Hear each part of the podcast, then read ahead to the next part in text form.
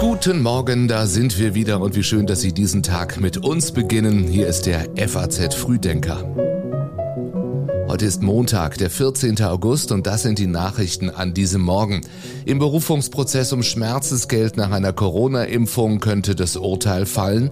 Nach der Feuersbrunst von Hawaii ermittelt die Justiz und zum Ende der Sommerferien in vielen Bundesländern stellt sich die Frage nach einem Handyverbot an den Grundschulen.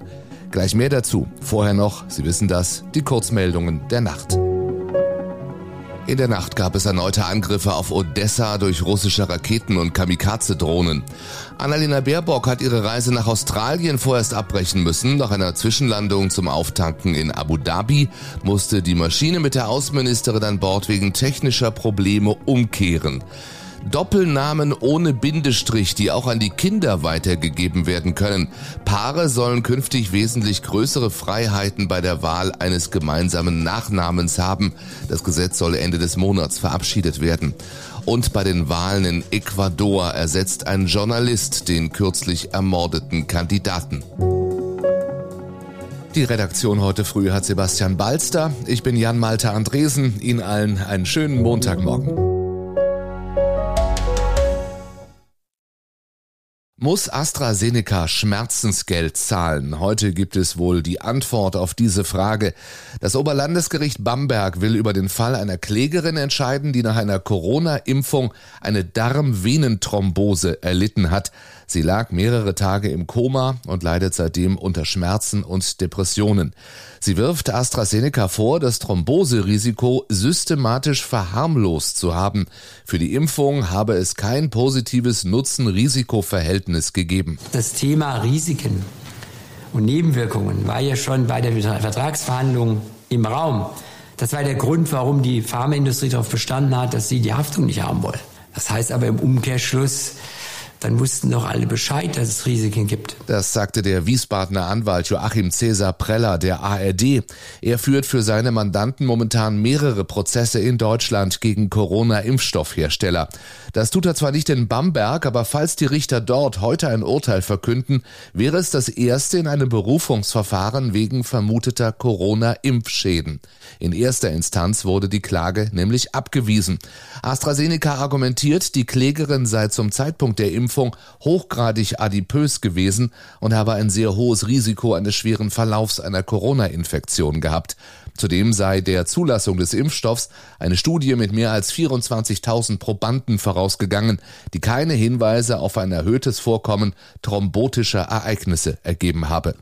Die Zahl der Klagen wird in ganz Deutschland auf etwas mehr als 200 geschätzt, bei rund 64 Millionen Geimpften in der Bundesrepublik. Deutschland steht eine ausgiebige Debatte um die Lieferung von Marschflugkörpern an die Ukraine bevor. Danach klang jedenfalls, was Bundeskanzler Olaf Scholz am Abend in seinem Sommerinterview mit dem ZDF sagte.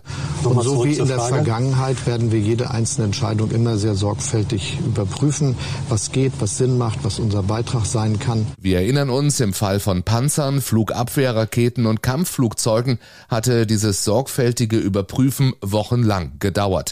Dazu kommt, die Ampelkoalition ist sich in der Sache uneins. Während der Kanzler das Zögern zur Tugend erklärt, haben sich führende Politiker von FDP und Grünen am Wochenende dafür ausgesprochen, die von der Ukraine erbetenen Flugkörper vom Typ Taurus umgehend zu liefern. Taurus kann Bunker in bis zu 500 Kilometern Entfernung zerstören. Der ukrainische Außenminister Kuleba sagte der Bild am Sonntag, sein Land brauche zur Verteidigung gegen Russland diese Taurus-Flugkörper, um mehr Leben ukrainischer Soldaten und Zivilisten zu retten. Eine größere Reichweite der Raketen bedeute eine kürzere Dauer des Krieges. Kanzler Scholz sieht sich indes in seinem Zögern bestätigt. Und mein Eindruck ist, dass die Bürgerinnen und Bürger das in der ganz großen Mehrheit sehr, sehr richtig finden, dass nicht jedes Mal, wenn einer irgendwo in einer äh, in, in, irgendwo in einem Gespräch fragt und sagt, das noch, das noch, dann immer gleich gesagt wird, ja, sondern dass wir es uns schwer machen. Wir werden es uns weiter schwer machen. Sollten Handys in der Schule verboten werden? Das ist eine Debatte heute in der FAZ, pünktlich zum Schulbeginn diese Woche nun auch in Bremen, Niedersachsen und Sachsen-Anhalt. Deutschlandweit gibt es keine einheitliche Regelung, ob Handys in der Schule benutzt werden dürfen. Das legt bisher jede Schule selbst fest. Eine Realschule in Nordrhein-Westfalen hat gute Erfahrungen damit gemacht, Handys vor dem Unterricht einzusammeln. Dem ZDF sagten Schüler. Ich fand es erst ein bisschen doof. Es ist ja auch das eigene Handy. Man hat ja auch ein Recht auf das eigene Handy. Aber wenn man so überdenkt, was so alles passiert ist, es gab Schlägereien, es wurde gefilmt, natürlich schon besser jetzt mit diesem Handyverbot. Es wurde auch viel mehr Fotos von Lehrern, Schülern auf der Toilette, Videos, halt so Sticker von WhatsApp hergestellt. Ein generelles Handyverbot gilt in keinem der 16 Bundesländer. Aber das könnte sich ändern. Schleswig-Holsteins Bildungsministerin Karin Prien, gleichzeitig stellvertretende CDU-Bundesvorsitzende, sieht die Handynutzung kritisch. Kinder brauchten dringend Räume, in denen sie sich auch ohne digitale Endgeräte bewegen könnten. In der FAZ von heute kündigt Prien an, ein Verbot von Handys in Grundschulen zu prüfen. Ein Vorbild für eine strengere Regelung findet sich in Frankreich. An den Schulen dort dürfen Schüler bis zum Alter von 15 keine Mobiltelefone benutzen. Viele, viele offene Fragen jetzt. Äh, ich glaube, ich lebe immer noch in einer in einem Vakuum, wo ich es eigentlich wirklich noch nicht realisiert habe, was wirklich passiert. Das sagt ein deutscher Auswanderer, der auf der hawaiianischen Insel Maui ein Restaurant betrieben hat. Auch das ist der verheerenden Feuersbrunst vergangene Woche zum Opfer gefallen. Heute hören wir, die Justiz ermittelt, denn in der zu großen Teilen zerstörten Stadt Lahaina gibt es mehr und mehr Kritik am Katastrophenschutz. Zu Beginn der Brände seien keine Warnsirenen zum Einsatz gekommen und die von den Behörden per Mobiltelefon, Radio und Fernsehen verbreiteten Warnungen hätten nicht alle Bewohner erreicht. Noch am Donnerstag habe es geheißen, das Feuer sei unter Kontrolle. Äh, wir haben dann mehr oder weniger Notfallplan gemacht, weil die Straße, die kleine Straße wegen den Telefonleitungen mehr oder weniger gesperrt war und viele Autos haben probiert rauszufahren, weil das der einzige Fluchtweg war.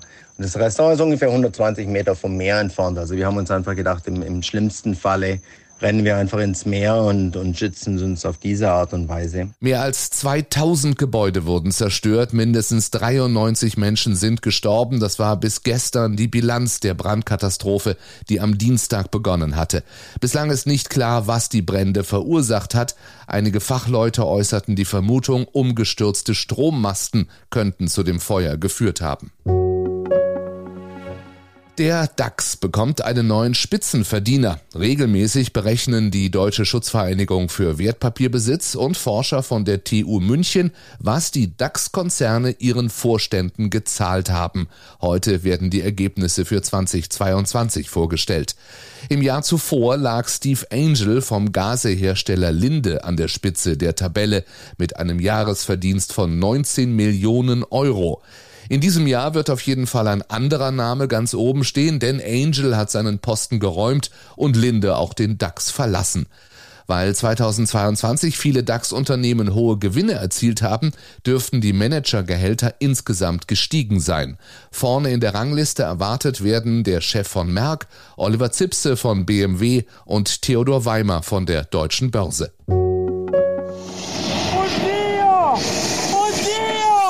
Fünf Jahre danach sind es Bilder, die einen das Blut in den Adern stocken lassen. Ein Augenzeuge sieht, wie die Autobahnbrücke von Genua einstürzt. Um 11.36 Uhr am 14. August 2018 brach die Morandi-Brücke auf 250 Metern Länge zusammen. Mehr als 30 Autos und drei Lastwagen stürzten in die Tiefe, 43 Menschen kamen ums Leben. Dieser Mann hatte Glück, er konnte seinen LKW kurz vor der Abbruchkante stoppen. Das ist meiner, da vorne.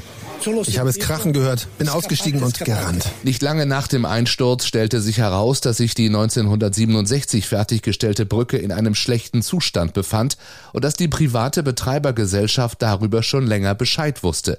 Das Verfahren gegen 59 Angeklagte, denen eine Mitschuld am Einsturz der Brücke vorgeworfen wird, hat vor einem Jahr begonnen. Die Sprecherin des Opferverbands sagte der ARD, Die Ermittler haben eine enorme Arbeit geleistet. E Aus unserer Sicht, mit all den Informationen, die vorliegen, könnte man den Prozess schon abschließen, weil der rote Faden ist klar, der zum Zusammenbruch geführt hat. Von einem schnellen Ende des Prozesses kann aber keine Rede sein. Beobachter rechnen damit, dass ein Urteil erst in fünf Jahren fallen könnte. Heute gedenken Politiker und Hinterbliebene der 43 Toten. Im Hafen von Genua lassen um 11.36 Uhr alle Schiffe ihr Horn erklingen, während im Flusstal eine Schweige- und Trauerminute eingehalten wird. Und dann lassen Sie uns wie immer montags noch kurz darauf schauen, was in dieser Woche wichtig wird. Das Bundeskabinett trifft sich am Mittwoch zu seiner ersten Sitzung nach der Sommerpause. Die Themenliste ist lang. Waffenlieferungen, Heizungsgesetz und Cannabis-Legalisierung stehen zum Beispiel auf der Tagesordnung. Am Donnerstag kommen die südafrikanischen Staats- und Regierungschefs zu einem Gipfel zusammen. Am Freitag beginnt die neue Bundesliga-Saison mit dem Spiel der Bayern in Bremen. Nur noch vier Tage Zeit also für Spitzenstürmer Harry Kane, seine neuen Bayern-Kollegen kennenzulernen. Of course it's early for me. I've not got I've had one training session and uh, so I need to get to know how they are and how different players operate and how different players uh, take on Sagt Harry Kane gestern bei seiner offiziellen Vorstellung in München. Am Sonntag dann Hessen Derby in der Bundesliga, Eintracht Frankfurt gegen Aufsteiger Darmstadt und auf der anderen Seite der Erdkugel wird das Finale der Frauenfußball-WM ausgetragen. Das war's für uns an diesem Montagmorgen. Heute Nachmittag gibt's wie immer den FAZ-Podcast für Deutschland und den nächsten Frühdenker mit den Nachrichten am Morgen, dann morgen früh wieder ab 6. Bis dahin, einen schönen Tag.